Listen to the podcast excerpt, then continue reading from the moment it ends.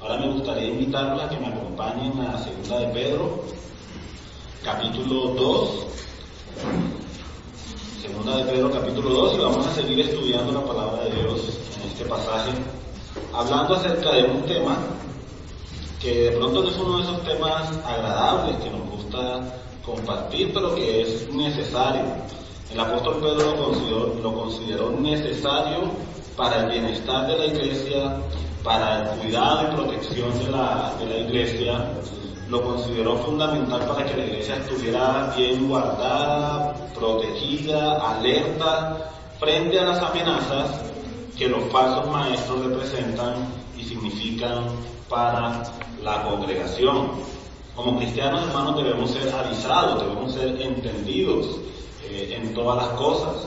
No debemos ser ingenuos o crédulos, sino que debemos estar bien atentos a lo que la palabra de Dios nos enseña y que la palabra de Dios nos haga sagaces en el buen sentido y en el buen enfoque que esta palabra debe tener.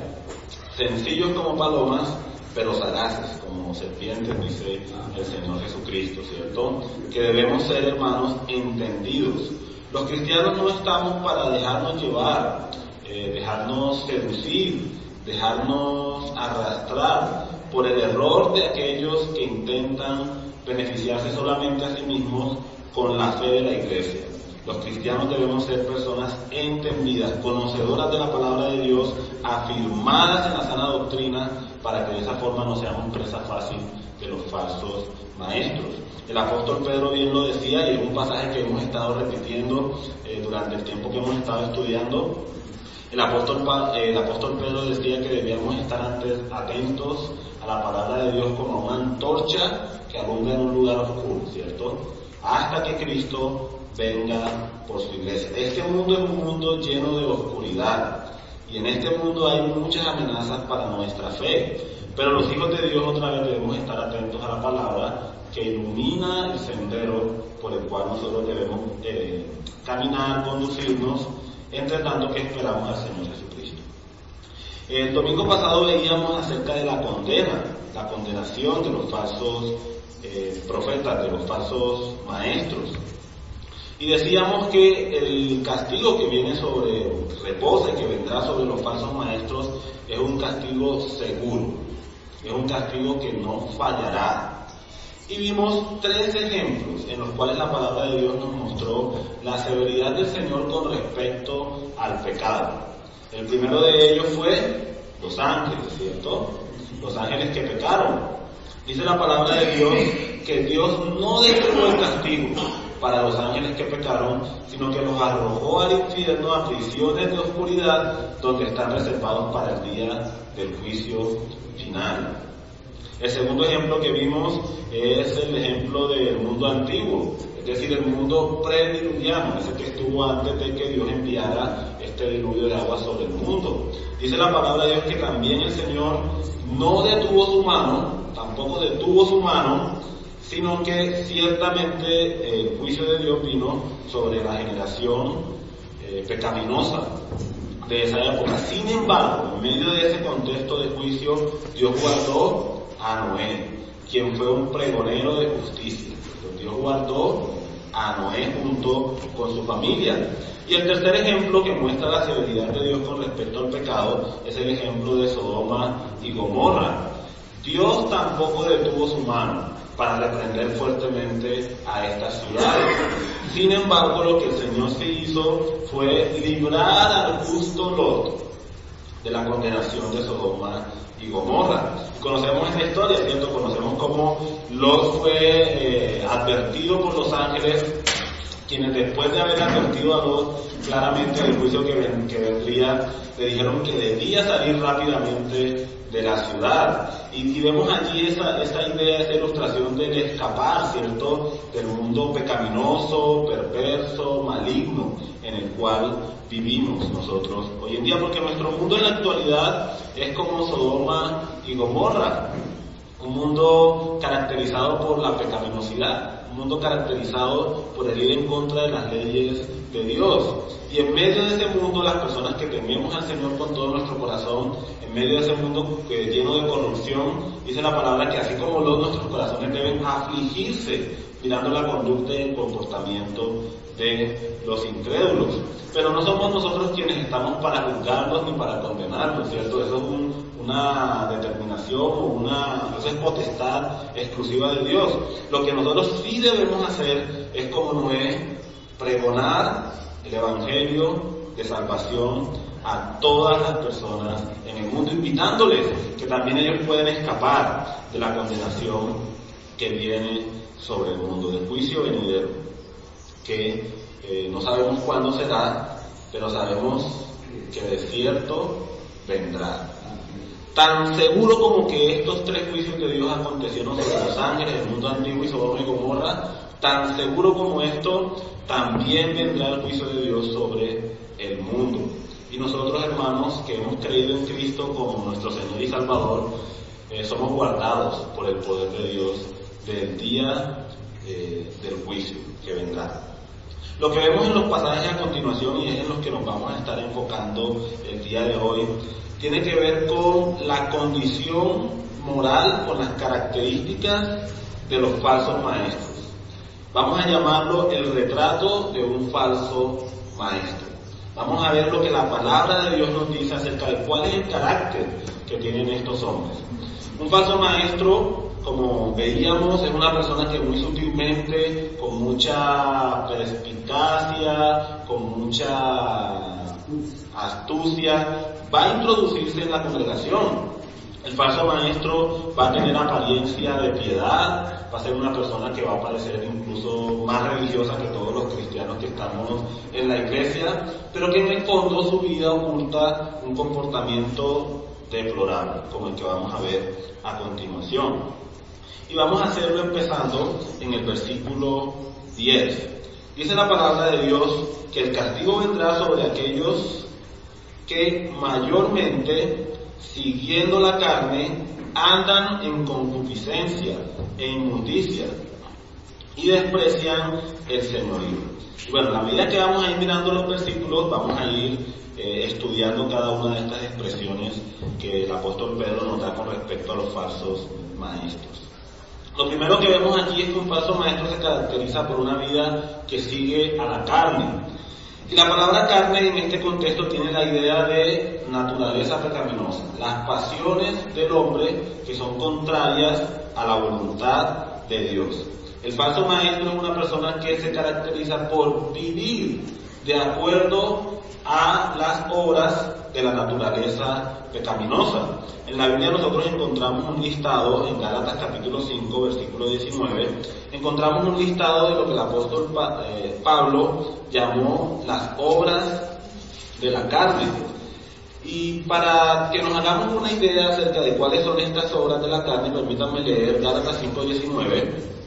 Y manifiestas son las obras de la carne que son adulterio, fornicación, inmundicia, lascivias, idolatría, hechicerías, enemistades, pleitos, celos, iras, contiendas, disensiones, herejías, envidias, homicidio, borracheras, orgías y cosas semejantes a estas, acerca de las cuales os amonesto, como ya os lo he dicho antes, que los que practican tales cosas no heredarán el reino de Dios.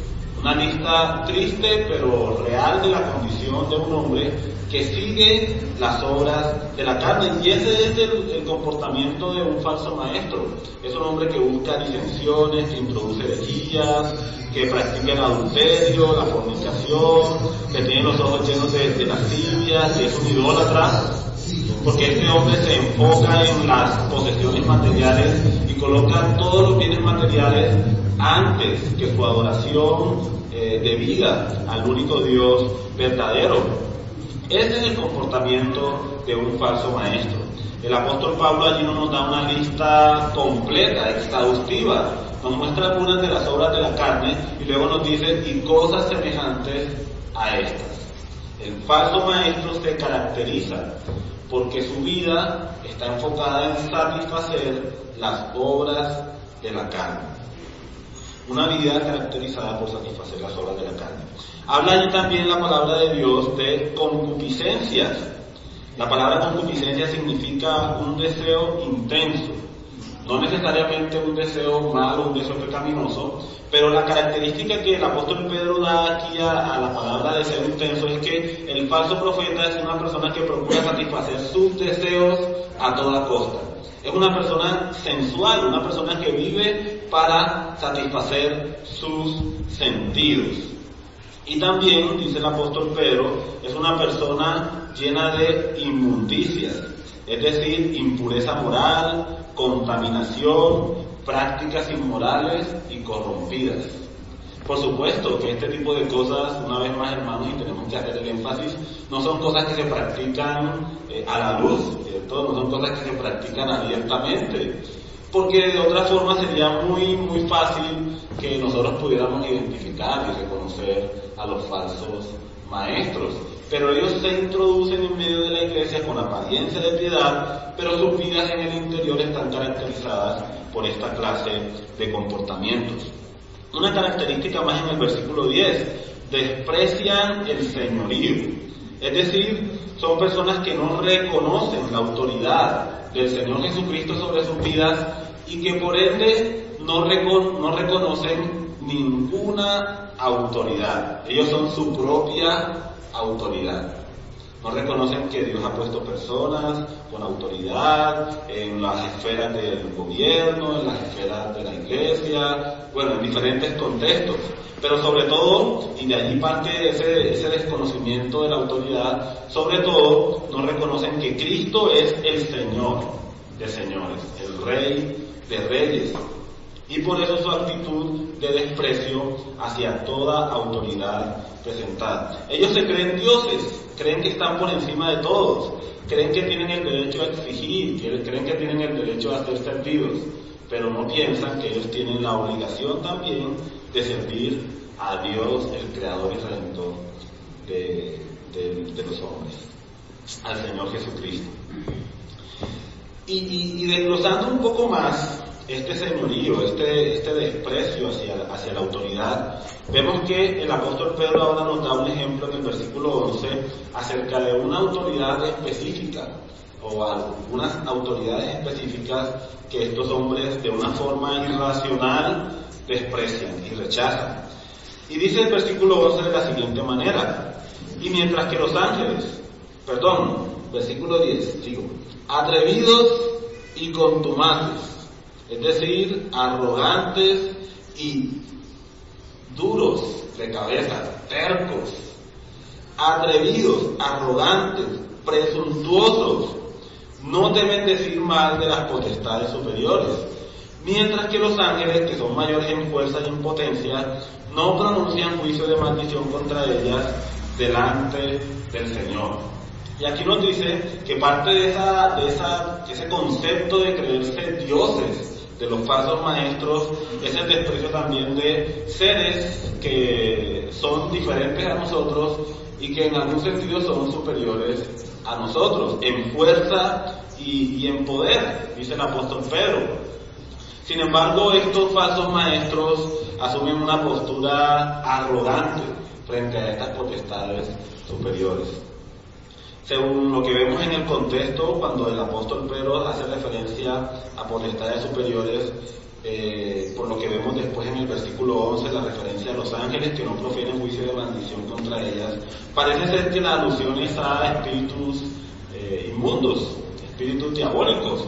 Entonces yo podría decir, ¿cómo así que yo tengo que demostrar en mi, en mi vida alguna especie de, de respeto o de, de sumisión a, esa, bueno, no sumisión, respeto a esa, a esa autoridad o a esas potestades superiores.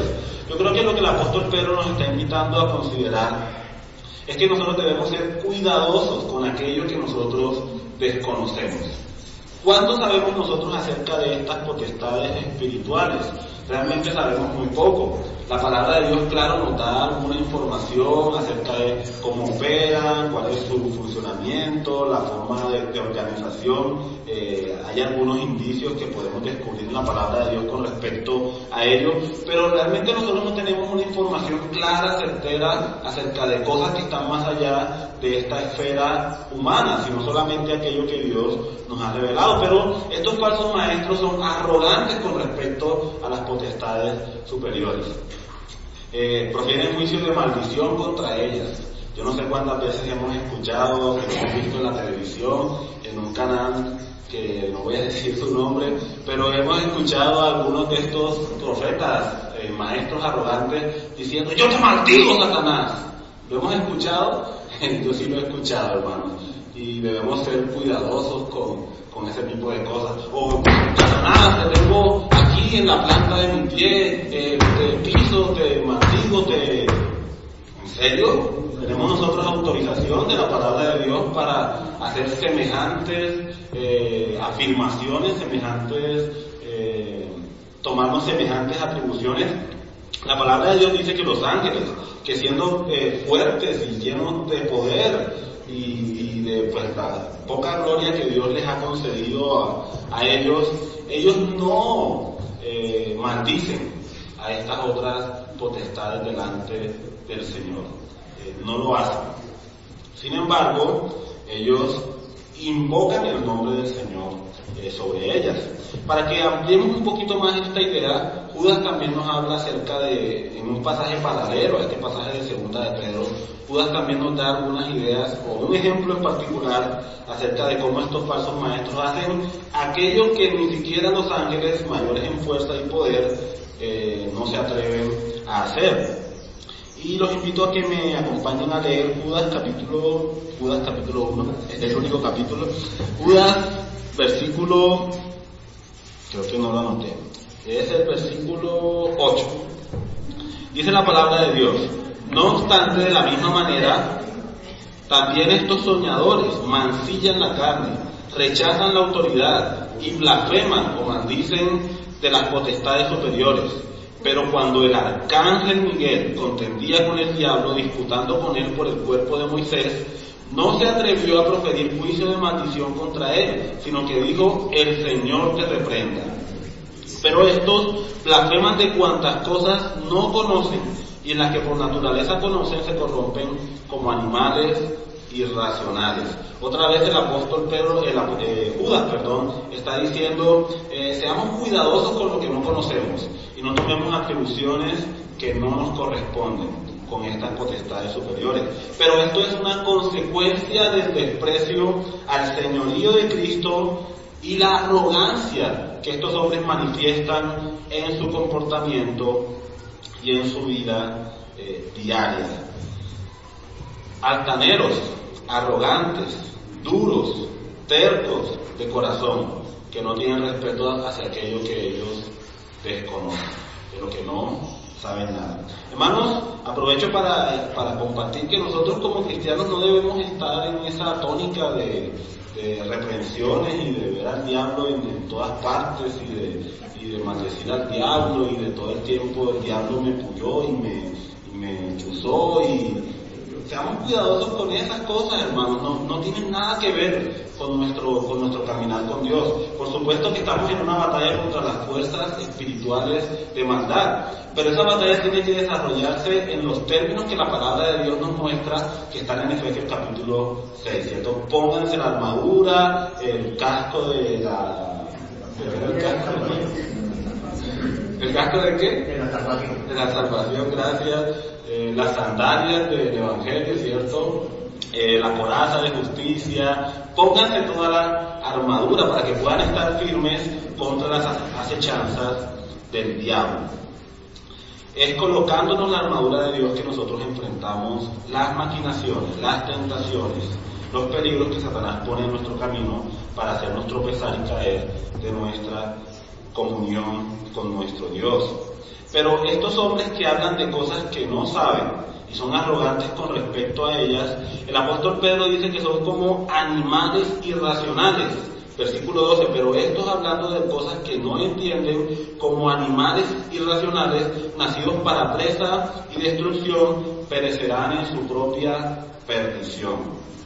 Es decir, lo que el apóstol Pedro está diciendo es que estos hombres no piensan realmente las implicaciones de lo que ellos están afirmando, diciendo, o de las atribuciones que ellos están tomando sobre sí mismos. Se comportan peor que animales irracionales, de hecho. Una persona, bueno, un animal con su instinto y con su capacidad que Dios le dio, huye del peligro. Un animal jamás se va a meter en la cueva del león para que el león se lo desayune. Ni un animal tampoco, hermanos, eh, va a poner su cabecita en la boca del lobo. No lo va a hacer. Sin embargo, estos falsos maestros, al hacer y asumir actitudes como las que estamos mirando, están colocando su cabeza intencionalmente, la están colocando en medio de la boca del lobo y se están metiendo a la cueva del león para que él los devore. Esto es lo que el pasaje quiere decir cuando se refiere a que parecen animales irracionales que no entienden el peligro de hacer semejantes afirmaciones. Pero su arrogancia tiene sus ojos vendados, tiene sus ojos tapados para ver la realidad de las cosas. Sigamos adelante. Estos falsos maestros también están caracterizados por la hipocresía. Miren el versículo 13. Recibiendo el galardón de su justicia, ya que tienen por delicia gozarte de leyes cada día. Estos son inmundicias y manchas, quienes aún mientras comen con vosotros se recrean en sus errores. Mientras comparten, mientras tienen comunión con la iglesia del Señor de una manera oculta e intencional, ellos están deleitándose en su vida de pecado. Esa es la clase de hombres de las cuales estamos hablando aquí. Hombres hipócritas que pueden fingir eh, muy bien esa apariencia de piedad, pero que por dentro están llenos de huesos de muertos, como le decía el Señor Jesucristo a los fariseos. Están corrompidos en el interior de su corazón. Inmundicia otra vez es inmoralidades, eh, corrupción y manchas, son contaminación para la iglesia del Señor, son suciedad en medio de la iglesia del Señor. Pero por supuesto ellos lo aparentan muy, pero muy bien. El versículo 14 nos da otra característica de estos hombres. Dice, tienen los ojos llenos de adulterio. Fíjense la forma tan, el lenguaje que el apóstol Pedro utiliza, que es un, un lenguaje, perdón, rico en ilustraciones, ¿cierto? Dice que tienen los ojos llenos de adulterio. Que lo que, según leía en, un comentario, significa es que son personas que siempre están al acecho buscando a alguien para adulterar. Están, son insaciables en su pecado y no paran de mirar y de acechar a ver quién puede ser una presa fácil para la satisfacción de sus deseos pecaminosos. Dice que no se sacian de pecar, es decir, su naturaleza es insaciable. Son personas que no, que no están contentas con el pecado que ya han cometido, sino que quieren más, más y más satisfacción de su naturaleza pecaminosa, más satisfacción de sus deseos, sin tener en cuenta a Dios en sus vidas. Y dice que estos hombres son, son hombres que tienen los ojos llenos de adulterio, que no se hacen de pecar y que seducen a las almas inconstantes. Es decir, que son seductores.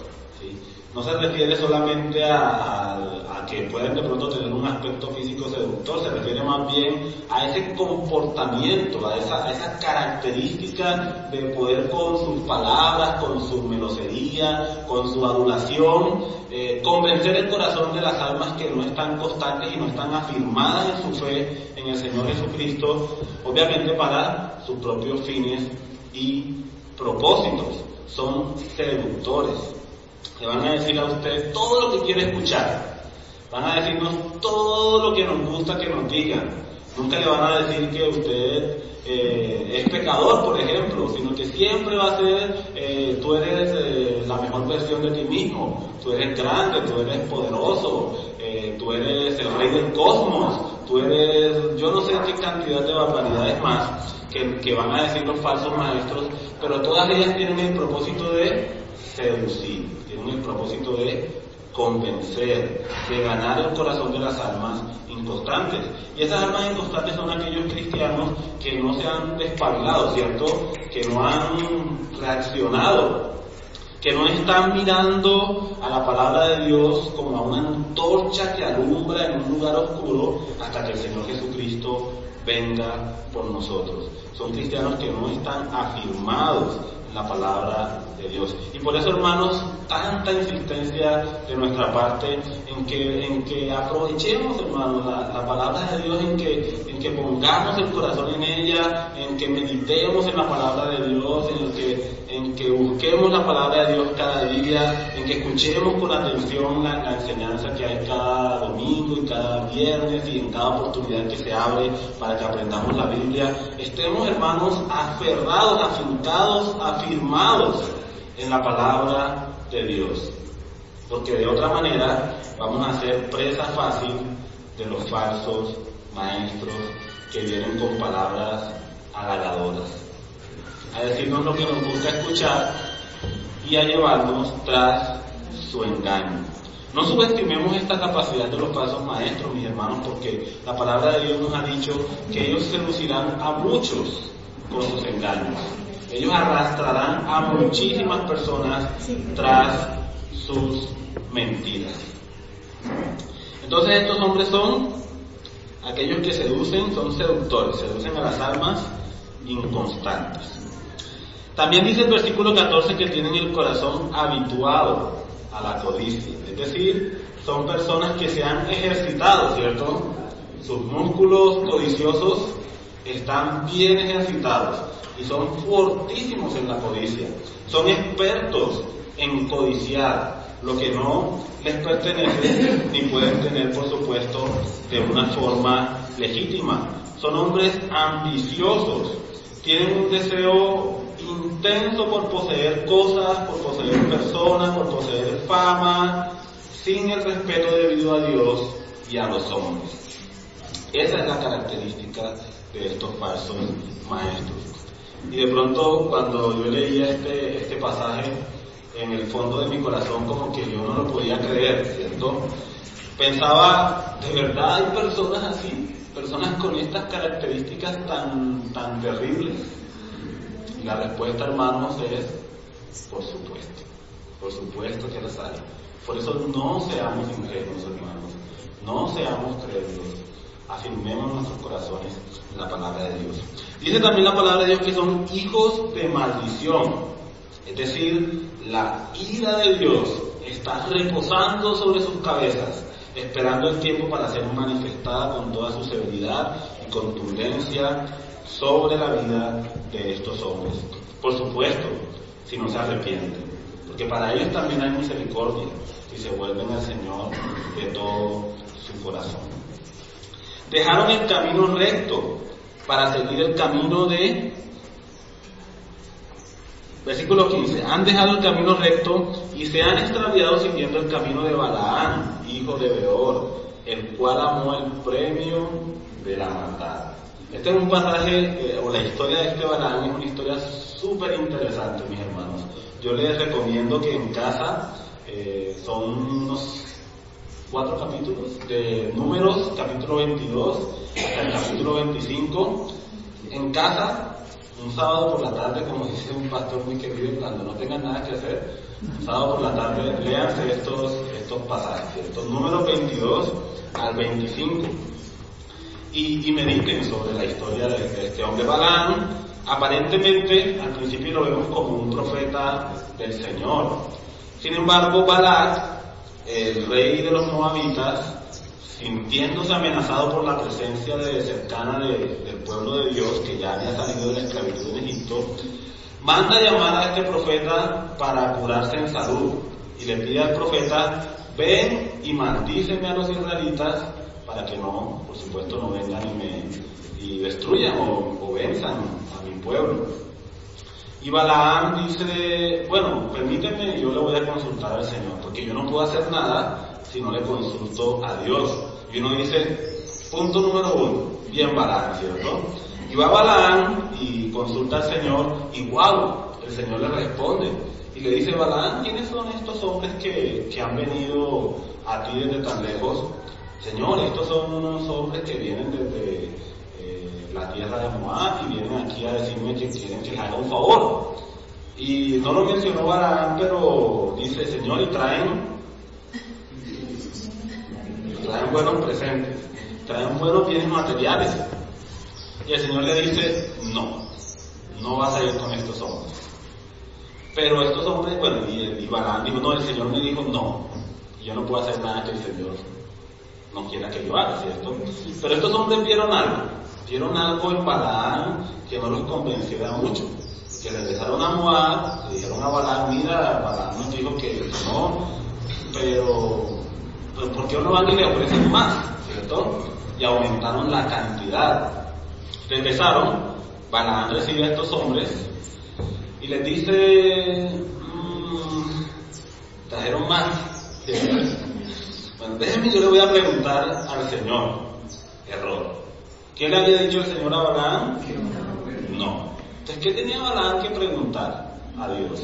Señor, eh, de aquí a allá cambiaste de opinión. Señor, es que trajeron un poco más. Podemos partir miti miti. Pero a Dios no le interesa nuestro sucio dinero. Él es el dueño de todas las cosas. Y después de porfiar con el Señor, el Señor le dice, bueno, Balaam, si eso es lo que tú quieres hacer, ve, ¿cierto? Ve, pero ten mucho cuidado.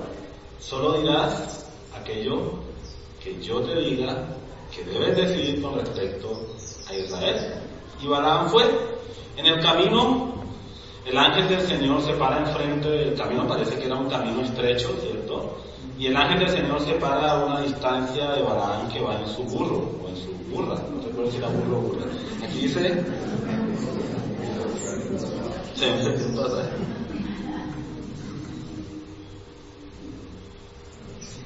¿Importa si es burro o burra?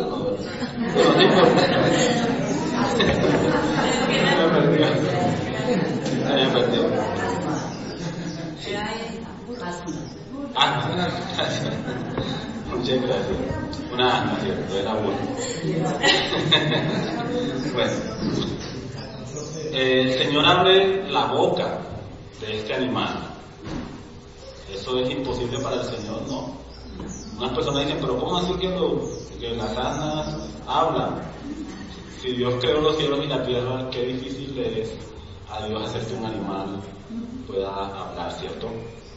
Pero entonces el animal no lo oyó Balaam, el animal ve que el ángel del Señor está allí enfrente con su espada eh, amenazante y el, y, el animal intenta frenarse para que el profeta no reciba el daño que el ángel del Señor está dispuesto a propinarle por la terquedad del profeta.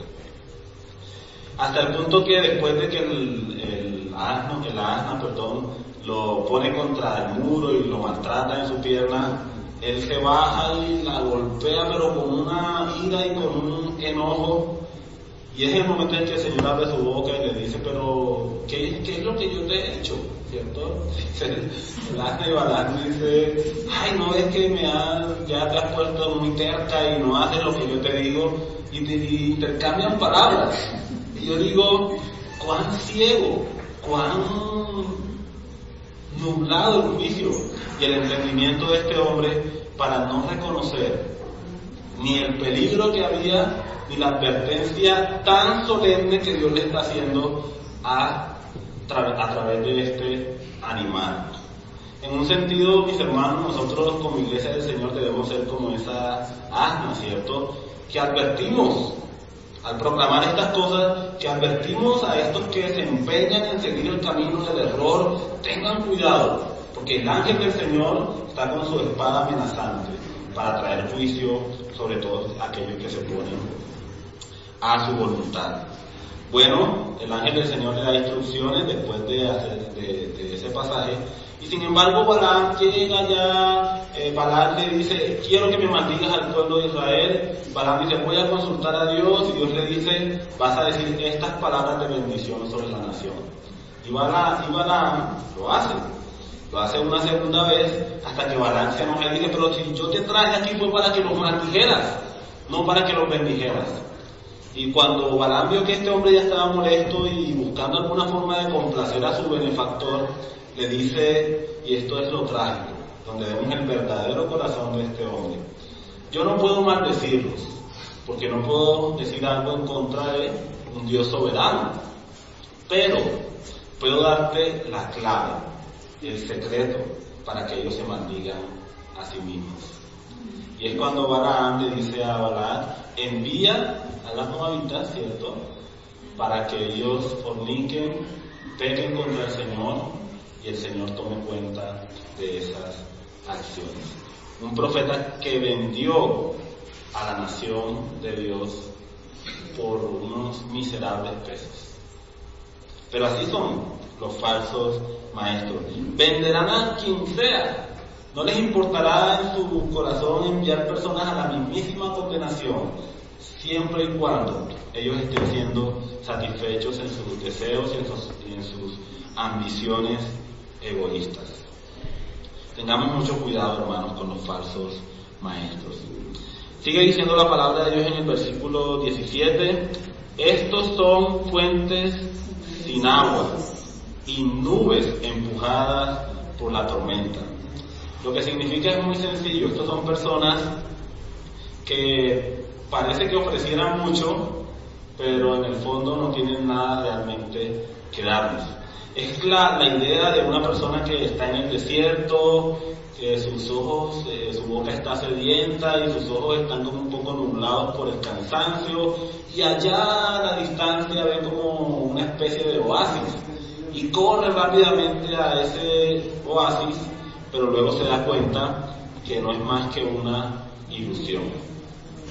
Y así son los falsos maestros, ofrecen mucho, pero dan muy, pero muy poco. No tenemos nada, hermanos, que recibir de esta clase de personas. Hermanos, estoy sufriendo con el tiempo. Ustedes me conceden unos minutitos para terminar, ¿sí? Unos cinco minutitos. ¿Está bien? ¿Que sean cinco?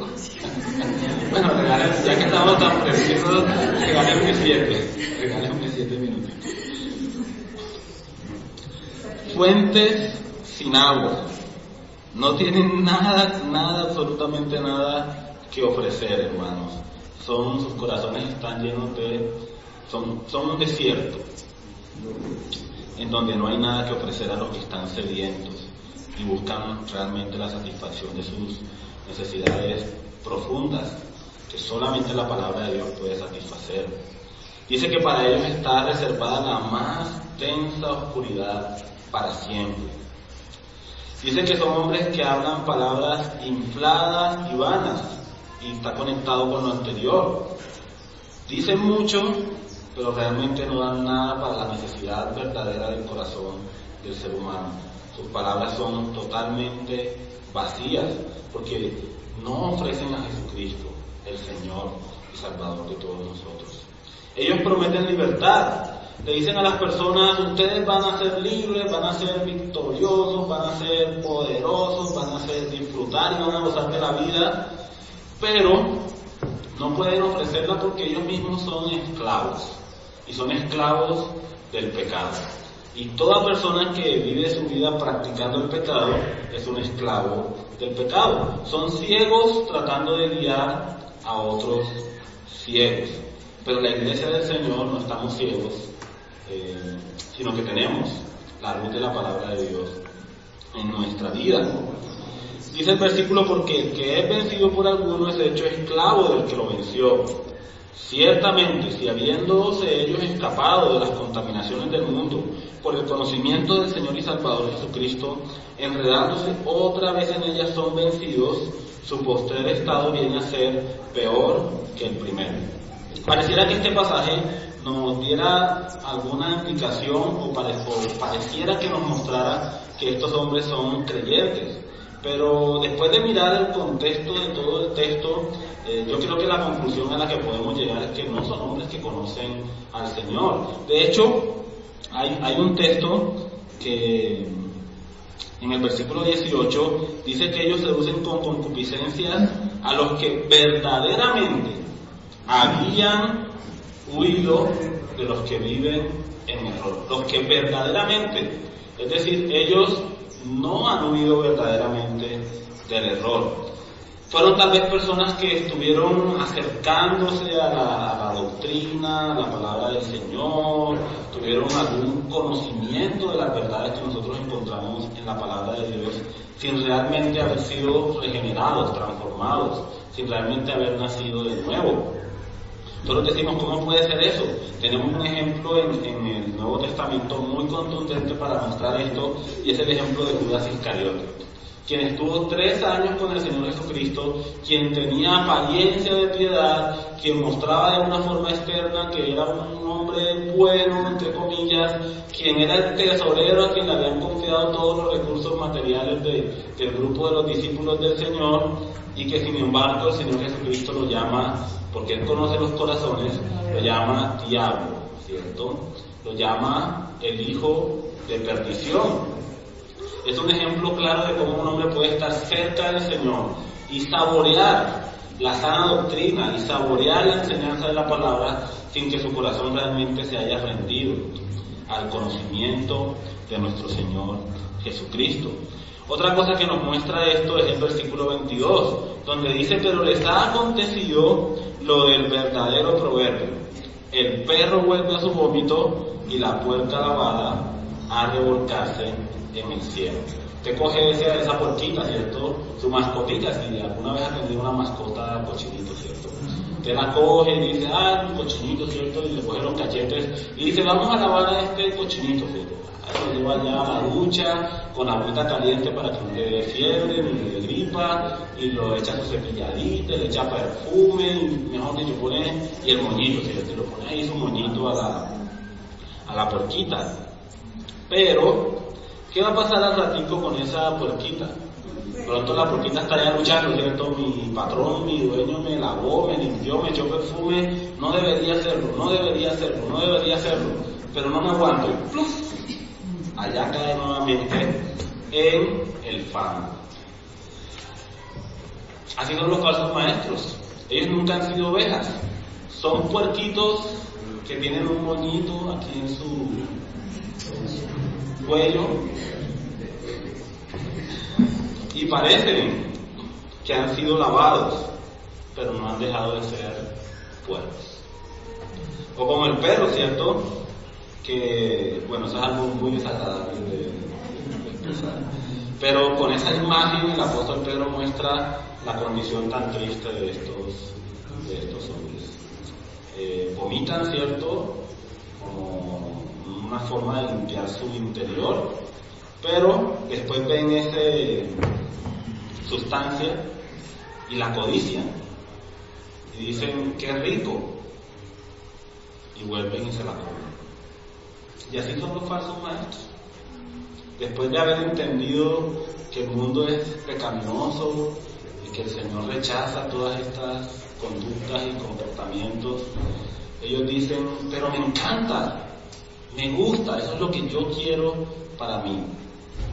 Y el estado posterior de estos hombres que disfrutaron en algún sentido las bendiciones de la palabra de Dios llega a ser peor que su estado inicial, sin el conocimiento de Dios. ¿Por qué?